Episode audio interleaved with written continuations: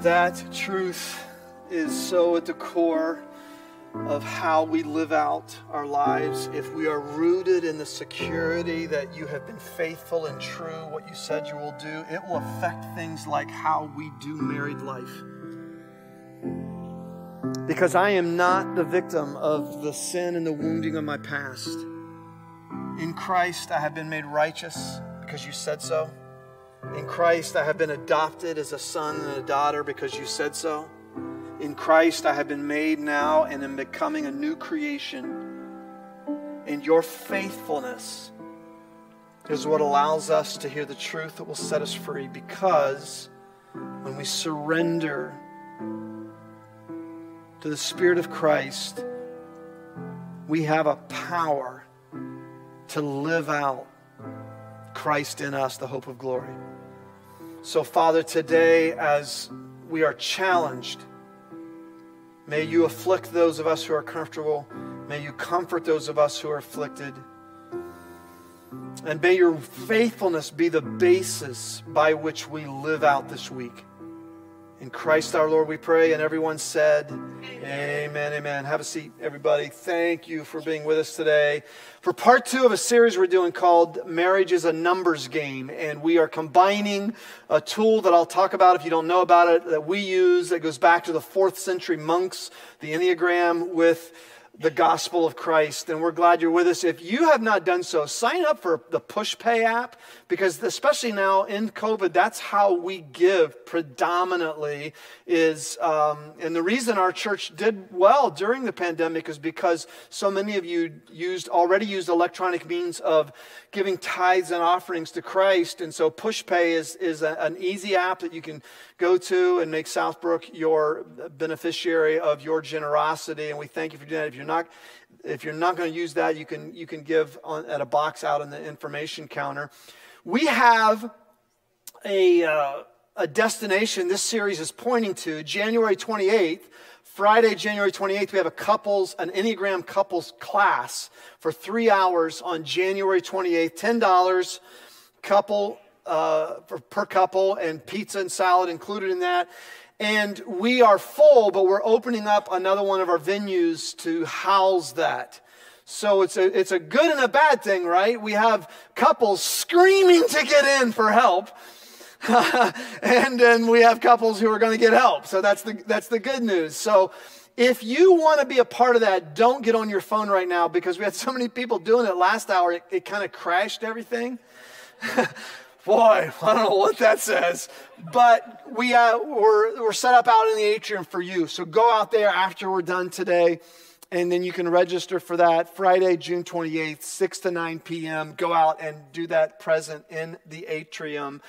We, um, as I said, are in the middle of something that, that uh, is so challenging. And I'll explain this before I set up this video that the most piercing words, the most realistic words, and this is the thing about Jesus, is he was grounded in reality. He, he, he brought heaven to earth, and then he said, in this reality, here's what's available to you now. And he's dialoguing one time with his opponents in Matthew 19, and, and he says these words. He's talking about marriage. Not everyone is mature enough to live a married life. And all God's people said, Yes. Because some mar- marriages are 14 year olds married to 13 year olds. It requires a certain aptitude and grace. This is in the Message Bible, which, if you're saying, wow, that doesn't sound like my King James Bible, it's because the message translation is a colloquial, this is how it would have originally sounded to the first hearers of these words.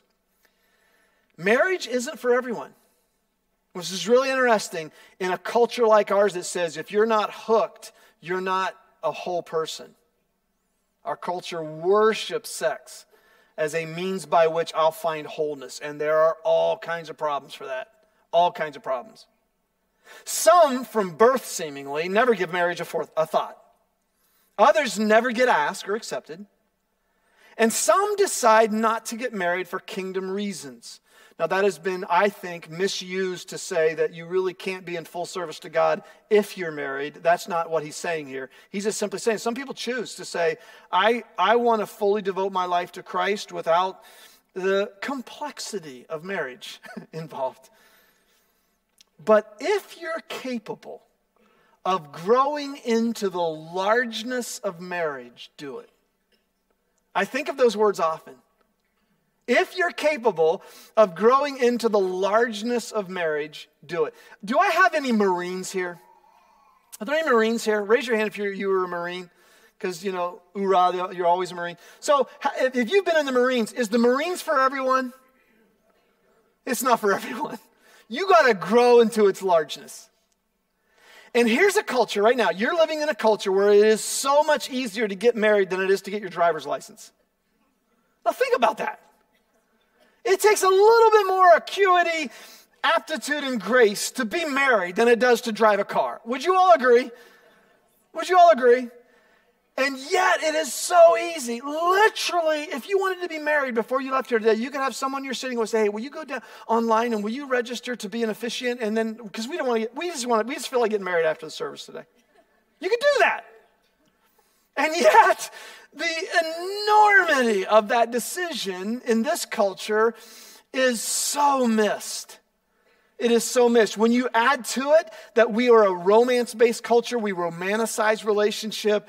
Uh, I, I would say, this is my unofficial, unscientific estimate 85.6% of all love songs are codependent you know, and they could all be summarized. Listen to them, like listen to love songs. They're all, they could all be summarized with Renee Zellweger's statement famously in Jerry Maguire You complete me. I mean, really, really, if you listen to love songs, it's all about I have found the person who will make me a whole person. And, and I remember the time that, that I was in the theater when Jerry Maguire was on and she said that, and I wanted to stand up and go, no, do not listen to that statement. That idolization is going to set you up for personalization and, and, and villainization of the person that you're married to someday. And we're fraught with this, and we need God's input. What does He say about it? Well, this series is about the powerful combination of information and transformation. And today we are privileged, and next week we'll do part two, to have with us a corporate consultant, a marriage coach, an Enneagram coach who's the co founder of the Art of Growth. You can go to the artofgrowth.org. That's one of the tests you can go to right now to see what your Enneagram type is. We also use Truity. That's the one we use. Truity is the one we use for Players Box. But you, but Jim started this with a friend of his and he does some amazing stuff. He has tremendous insight into the dynamics of relationship when seen through the prism of the Enneagram. So I want you to take a couple minutes and listen to Jim Zartman. He leads the most listened to podcast in the world with the Enneagram, and here's some of his initial perspective on marriage. Jim, first of all, if you don't mind sharing how has the Enneagram affected you personally? Why did you, there's a reason why you got into the work you're doing right now. I had this deep desire to belong, but the inability to alter myself or change myself to just fit in. I wasn't willing to do it. I didn't know how to do it.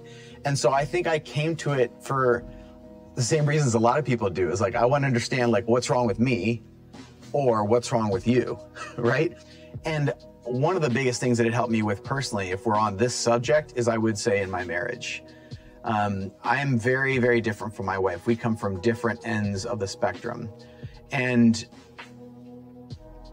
one of the breakthroughs that happened for us, honestly, is we were learning about the types and we were learning about our two types. And I remember sitting in bed one night and apologizing to her and just saying, I'm so sorry that for the first 10 years of our marriage, I treated you like you needed to be more like me. I, one of the things I'll get into in this series is, is how we idolize, which leads to personalize, which leads to villainize. So if I idolize my spouse, you're going to give me what uh, only God can, and then right. you don't do that, I personalize that. And then when I personalize that, I villainize you. Yeah. Well, the funny thing is, people do it in one of two directions. They either idolize externally, like you have something, and then I need you to fulfill something. So I feel, I, I often describe dating as um, when we get together with this person, we've had this invisible journal that we've written in invisible ink our entire lives and we meet this person we're like this is your job description um, and some people like then put that on the other person but i think for me i came from the other perspective. I idolized my perspective and i needed you to be more like me. So some people are more external but then for some of us i think it's a lot more internal. And that's the thing to overcome. And it can go either direction. The reason that I personally have benefited from the Enneagram is as a three, it gave me a clear path of growth. Where do you recommend people start? Because you got a lot of people Southbrook right now who haven't heard of the Enneagram yet. This is they're just right. now being introduced. Right. So I think everyone sort of has to start with them.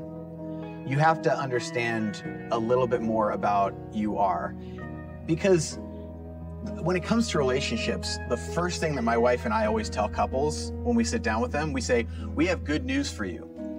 You will never understand each other. you don't even understand you yet. You are an entire complex universe. There is so much more to you than you know, and you actually have to see yourself first. When you can see yourself being yourself, you can finally change. So for most people, they start by trying to understand their type. I, and I've had friends who saw it and walked away from the Enneagram for a year because that's like, I don't want to see that. That's too much.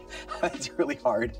Um, but you have to start with you because until you've done some of this work, you don't know the operating system that's driving you. Well, let me ask you this because when I went, the first time I did the Enneagram, I went through a year of embarrassment. I was embarrassed. And that's when oh, I sure. when I later learned I was like, okay, then I'm probably locating geographically I'm in the I'm on the continent of my type. This isn't so much a strengths finder as it's a sin finder. It tells you where your motivations are and where they'll go if you don't grow. But I do think that there is an emphasis in the Enneagram that focuses a little too much on the low side, the shadow side. Like this is, you know, this is your struggle. And your struggle is your core interrupter, it is not your core identity. The, the truest part of you is not your sadness and shame.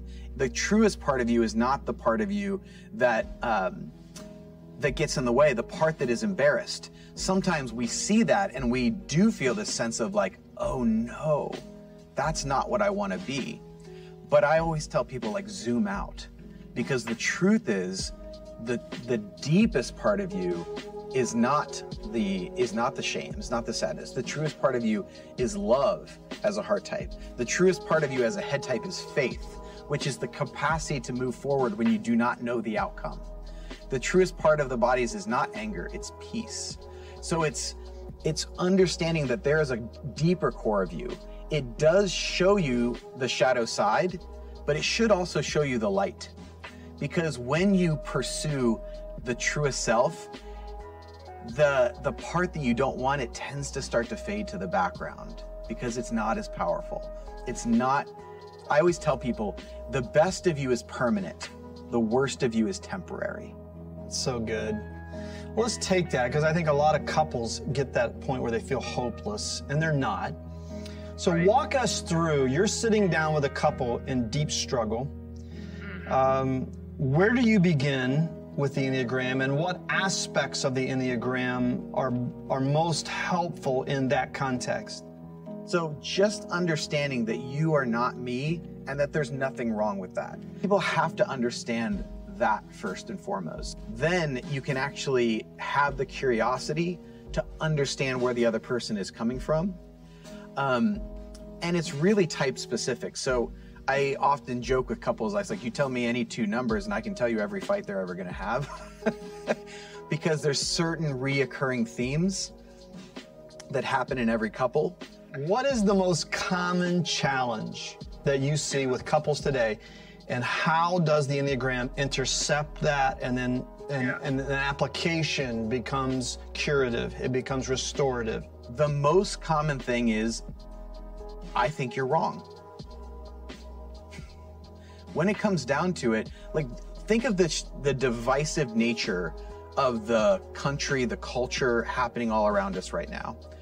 And why is it? It's because we moralize our perspective, we moralize our type. And so anytime you come into one of these situations where we have to navigate something together, we go, no. Is this conflict between the person who is the anchor and the person who is the sail? The person who wants to be rooted and grounded and one person who wants to like go and push forward. These are the kinds of things that you see a lot of the times. Whatever you pay attention to, you put your energy behind. And the most common thing that couples struggle with is their energy and their attention go in opposite directions.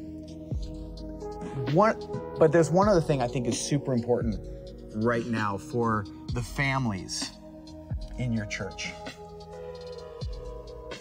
We often are approached by couples for couples coaching, my wife and I, who have small children in the home and often two jobs and they're wondering why they're struggling to relate. And it's because they have a logistics based marriage. Their whole relationship is around having to function, being functional. And so there's no time for the curiosity, for the who are you? How did you experience that? It's like just solve the problem. And that's the problem. And I solve this way and you solve it this way. And why are you doing it that way? And you should be doing it this way. And I'm moralizing my type and my perspective. And we get exhausted. And the very relationship that used to bring us energy is now pulling some because we're we're pulling against who they naturally are and who we are naturally are. That's it.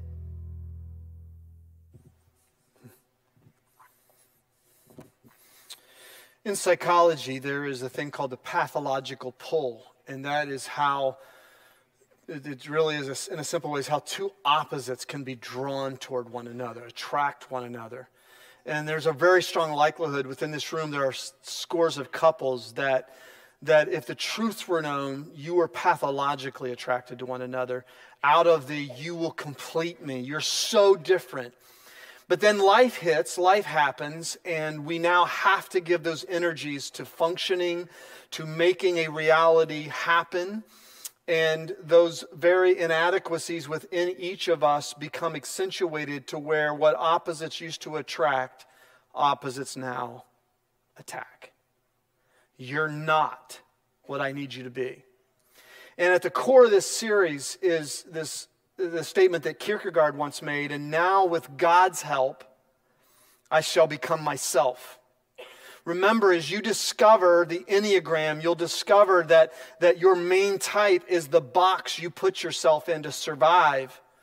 And out of that, some of you have thrived. Some of you have gotten the education, you've gotten the professional status, you've gotten the house and the cars, but you wonder why does that not translate into relationship, especially with marriage? It's because there's a totally different soul awareness that's required for marriage. So, in this series, we've, we've introduced two elements that you need to understand one is information, and the other is transformation.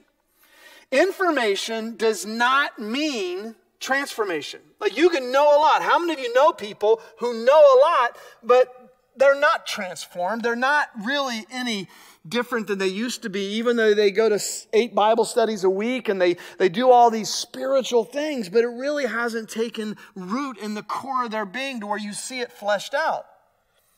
Information does not equate transformation. Information, however, is an important, if not critical, precedent to transformation. I have to know reality. Max De Pree, one of my gurus in leadership development, said the first task of leadership is define reality. Like, you don't know where you need to go until you know where you are. And this is true in marriage. You, you, we're lost here. It's because you don't know where you are because you don't know who you are. So, a number of years ago, we began implementing this tool of self awareness called the Enneagram.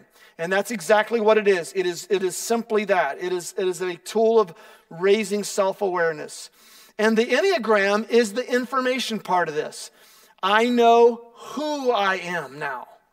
I know reality. As I said in that video, for me, it was embarrassing to learn the reality of being a, a very strong three. It became clear to me that that was my survival box. That's what I created in order to survive my life early on. It makes total sense. In order to survive life for many years, that provides information for me that I know as a three, for example. I mentioned last week that my triad of growth is I need to have more six in me and I need to have more nine in me. And when I do, I am a healthy three, and when I don't, I do damage. The gospel is what provides the transformation. I know whose I am. And don't let there be any mistake there. Knowing who you are is critical, but knowing whose you are will leave you in misery if you don't get transformed into the reality that the truest thing and most permanent thing about you is that in Christ you are made righteous, in Christ you are adopted, and in Christ you are a new creation. And you activate those realities by faith. Now, the Enneagram, if this is your introduction to it, comes from two Latin words, enne, which means nine, and gram, that which is written or drawn. And this was developed beginning in the fourth century, actually by a number of desert fathers, monks, who began to see this need to create an understanding of people before they would receive the gospel. And as I said, the purpose of the Enneagram is to awaken self awareness. Now, Let's give the qualifier again. There's a danger with this. And the danger is that the Enneagram can be used as a shield or a sword. A shield is, I justify my behavior. Well, you knew you were marrying a three when you married me. You know, you knew you go, you knew what you were getting, and we justify it. Or we use it as a sword. You are such an eight. You are such an eight and we attack with it. And we're going to show you in a moment a role play where two types, two numbers, in this series, we're going to introduce you to a teaching tool that hopefully by the end of the series represents all the numbers.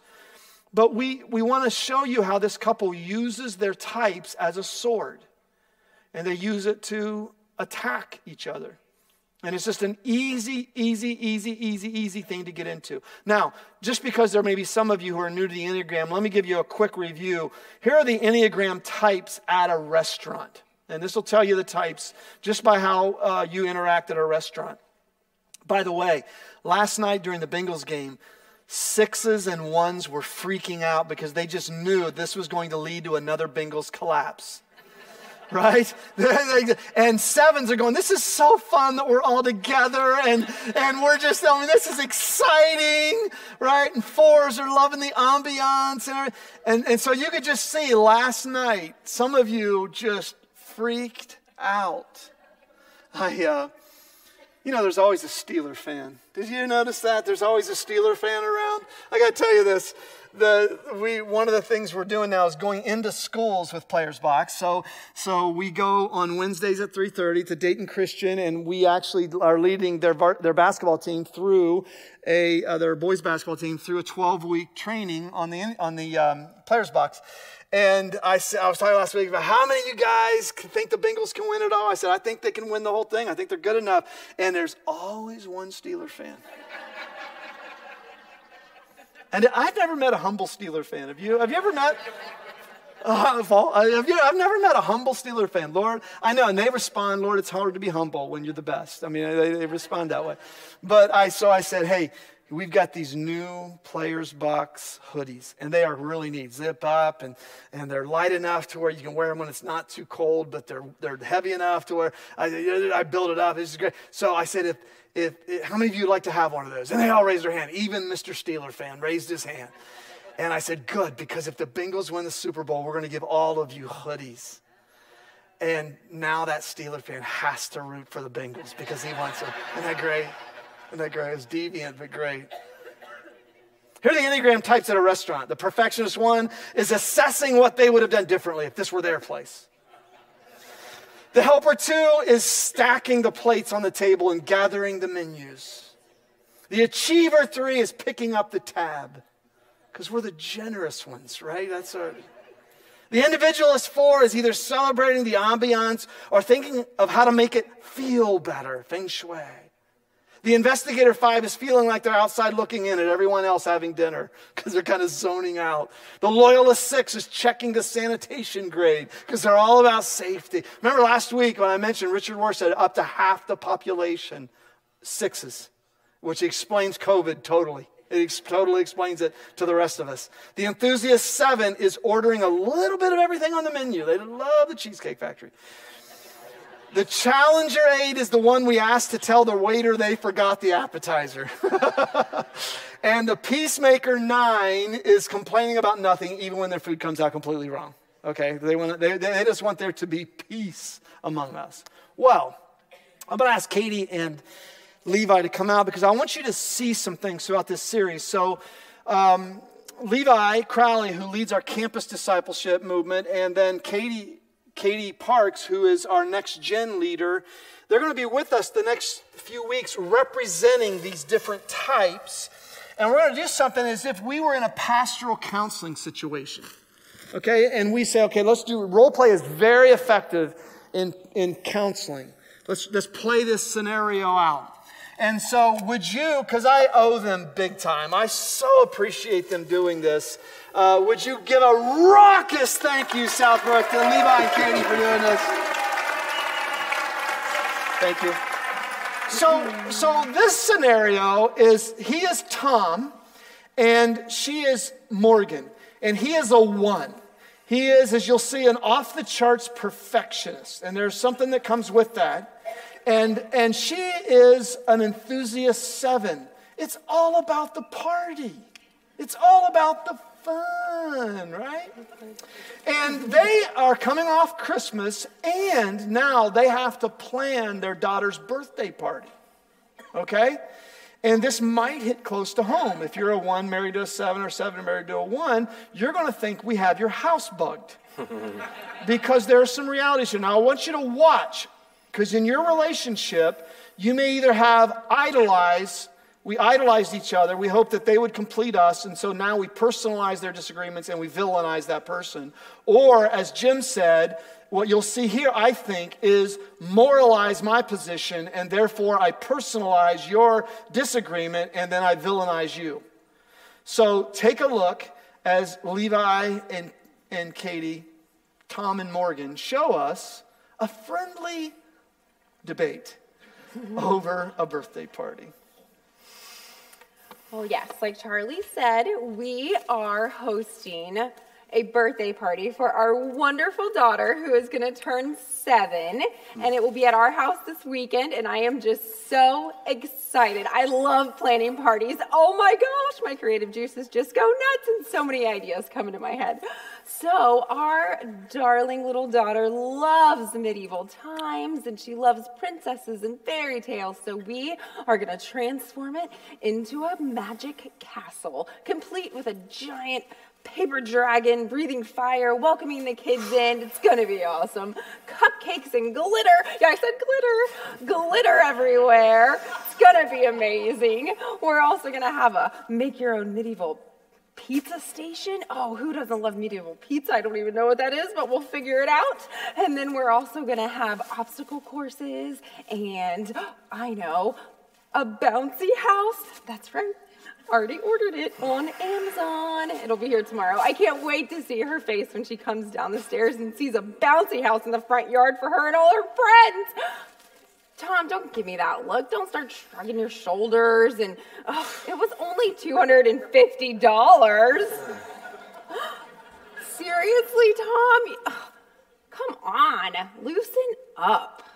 Yeah, uh, I, uh, I know it's our daughter's party, but when I think about hosting, I'm thinking money, mess, work. I'm thinking about how I have to clean before, during, and after the whole house. And then there's the money, and normally I wouldn't complain because it is our daughter's seven year birthday party. Yeah, but we spent so much on Christmas. Morgan, do you even know how much you spent on Christmas? Oh, Bah humbug. That's uh, you're predictable. Uh, I don't really. Want, I don't feel like getting into it because it's that's not the thing that bothers me the most. Oh, what is it, Tom? What is it? Too much creativity, too much joy, too much excitement, Yeah, make me sound like a jerk. just too Yeah. much fun. I'm I'm gonna be the one footing the bill and doing all the work while you're off in Party Party Dreamland, jumping on the bouncy house yourself, doing dragon decorations. Meanwhile, I'm scrubbing toilets. I'm opening and closing all the baby gates for everyone. And then I've I'm doing this on top of 60 hours work week. Oh, that's what it is. Mister, I work 60 hours a week. Um, you think because you're a astute engineer and I'm just a measly little teacher that you work so much harder than me. no. Oh, okay. Let's I didn't let's say that. let's dig into this a little bit, Tom. So you're some fancy engineer and you waltz down to your home office every morning, half the time in your pajamas probably, and you jump onto Zoom with all your little engineer buddies and talk about your new stapler, whereas I mean, seriously. Whereas I actually go into the real world and talk to real people. I even have to put real clothes on and deal with real middle schoolers. That's right, middle school students in a science class mm. who I'm inspiring the youth of America uh, uh. in the midst. Oh, well, yeah, you're, you're going to get it. In the midst of a pandemic. So, yeah, mm-hmm, yeah. Tell me how. You're gonna keep making me the bad guy. When if it wasn't for me, we'd be over budget all the time. If it wasn't for me, the ship would not be floating. I'm the one that keeps things going, and you're gonna treat me like the bad guy. You know what your real issue is? Is that you don't want to be an adult. Oh, oh I don't think you even know how to be an adult. ex- excuse me? Yeah, you just want to have all the fun and let other people do the work, and I'm sick of it. You're sick of it? I'm sick of this self-righteous BS. I'm sick of it. I'm I can't even I don't even know what to say right now. I just want to have a party and hang out with my 7-year-old. This is not a joke. I don't. This is not the time and place for the conversation because you're not ready to talk about it. Um not the time or the place. Uh, just in case you didn't notice, we're in church. This for goodness sakes, this would be the perfect time and the perfect place. We may as well just lay it all out on the table. We got Mr. Charlie here right now just helping us out. Deflect. Deflecting. Oh, okay. And yeah, you know what? It, this is getting a little serious, and I'm sick of it. I'm sick of it too. I'm sick of never being able to just to be myself in this marriage. All the criticism, it's just stifling. Sick of never being able to be myself. Good thing I didn't mention the petting zoo. Jeez.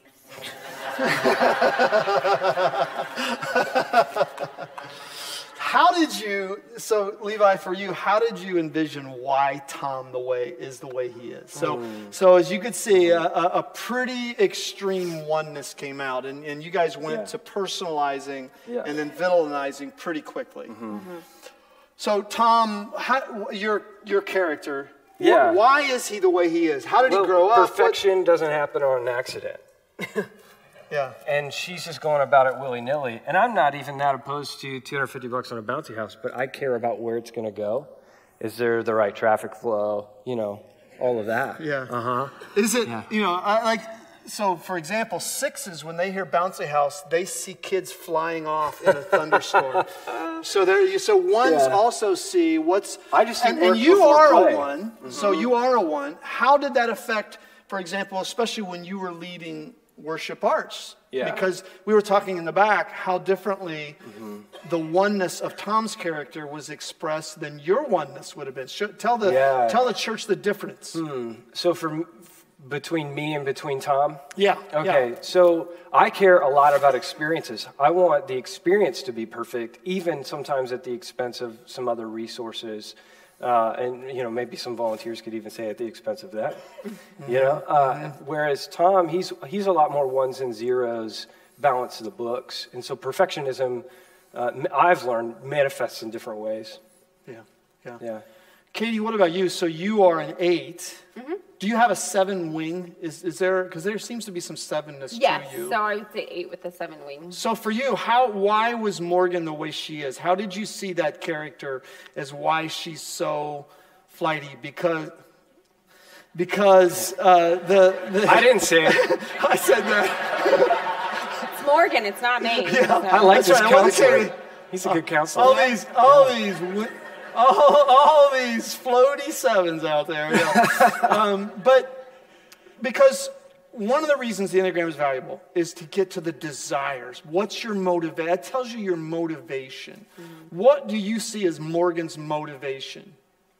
I think I see it as being able to share the excitement and the vision that she has as a visionary, not necessarily all the details, but that vision that she has for basically creating Walt Disney World in her backyard. Right, So something like Walt Disney World was probably created by a seven, but with the um, very watchful eye and close help of many of the other Enneagram numbers. Right. So, Disney World wouldn't exist without engineers. Right. Right? And, and Dang if you're straight. watching this, you're going, as, as, as ones, you're going, you- you're thinking, my gosh, it- the, the order we need to make a family happen. And as sevens, you're thinking, gosh, if the world were run by ones, it'd be so daggone boring. Correct? So here's why this today and next week are titled Extra Grace Required. Mm-hmm. Every marriage needs grace, but there are some types that if you don't have grace to oil the gears, look out, right? Look out. Yeah. Next week, I think you're going to do a three and a nine.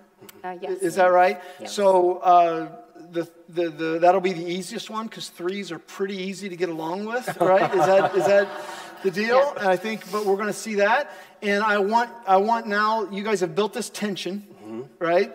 And now we're going to kind of unleash some of that tension through grace. Would you thank Katie and Levi for doing this today? Thank you guys. Thank you guys. So, one of the things we would do is we would say, Did you guys see how quickly in your disagreement you started saying you, you instead of I? But the more important thing is if you can head off going from moralized to personalized to villainized, you are so far ahead of so many people because we do that unconsciously. Now, look at these words from James chapter 4. And I want to use these words to lead us to Christ today. Uh, these are written in the letter of James by a, the, one of the brothers of Jesus who became an apostle. One the, he's actually one of the reasons we believe in Christ is he didn't believe in his own brother, uh, which was not the first nor the last to not believe in his own brother. But after the resurrection, he said, I'm telling you, something happened. And he, he wrote to multiple churches and to multiple Christ followers one time. And that's what we have in the letter of James. And he is is diagnosing and then giving some prescriptive pathways to their failures as Christ followers. And in this case, it's their relational friction. And he says these words, James 4 1, what causes fights and quarrels among you? Don't they come from your desires that battle within you? Now, stop there. Because there's a very strong likelihood with a lot of sevens that the, the real core motivation of sevens is to anesthetize pain. There's a really good chance in Morgan's background is life was just so painful and it's been hard long enough and she just wants to enjoy life. Or maybe in her family of origin, they didn't celebrate people. They didn't celebrate birthdays. And that's a real possible underlying desire that's battling within her. Tom may have been vi- the, the victim of a household that was chaotic. And he, out of his somewhat nature of being somewhat orderly, and then when he discovered you could get good grades and go to good schools, if you're really well organized, you could prevent a lot of problems, that really helped him survive a chaotic household. And now it's been rewarded because he's, he's working at a really well paying job as an engineer. And he can say, you know, I, I pulled myself up this way by being orderly. So listen to this, listen to this. It's very likely the desires battling within you is when things are too much drudgery, Morgan's central nervous system goes on alert that things are going bad because the body never forgets that trauma. And it's really likely that when Tom's life is out of order, his central nervous system sends out a, a, message oh my gosh, things are falling apart. And so he or she will overreact to that because that's what allowed them to survive. And this is the wisdom of the information of the Enneagram. It allows me to see as a three, I was going to save my family's name by achieving I was going to save my family's name. I was going to achieve. I was going to be the outlier that saved my family's name. And it allowed me to see that for what it was. And now, working in a church, I am a drunk working at a bar because I am able to do the ultimate thing save people for God. I mean, what goes bigger than that to justify your existence? And so the desires that battle within you aren't bad. They're just things that are the result of your survival box that you built. And then those collide. Verse 2 You desire, but you do not have, so you kill. Now that seems pretty extreme until you realize that some of the worst things in the world have been done by religious Christians who aren't transformed. They have information, but not transformation. I remember sitting in James' class one time in seminary, and the professor said, Every one of the things James lists, I've actually seen it happen. I've seen, I've been in a church where one Christian killed another Christian. They were so angry. And yet, also in marriage, what is the most common form of murder? Where does it take place most often? Domestically. That's, that's where murder happens most often.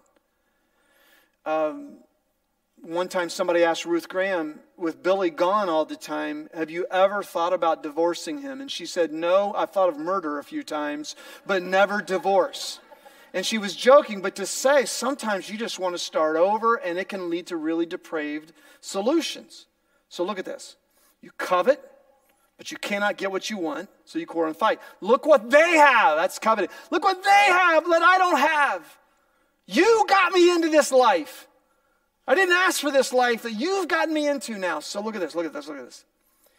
You do not have because you do not ask God. Now, this is right at the core of our desires. Is that first of all, we haven't experienced the decision leading to transformation. That the first thing is, is I'm expecting you to make me feel worthy.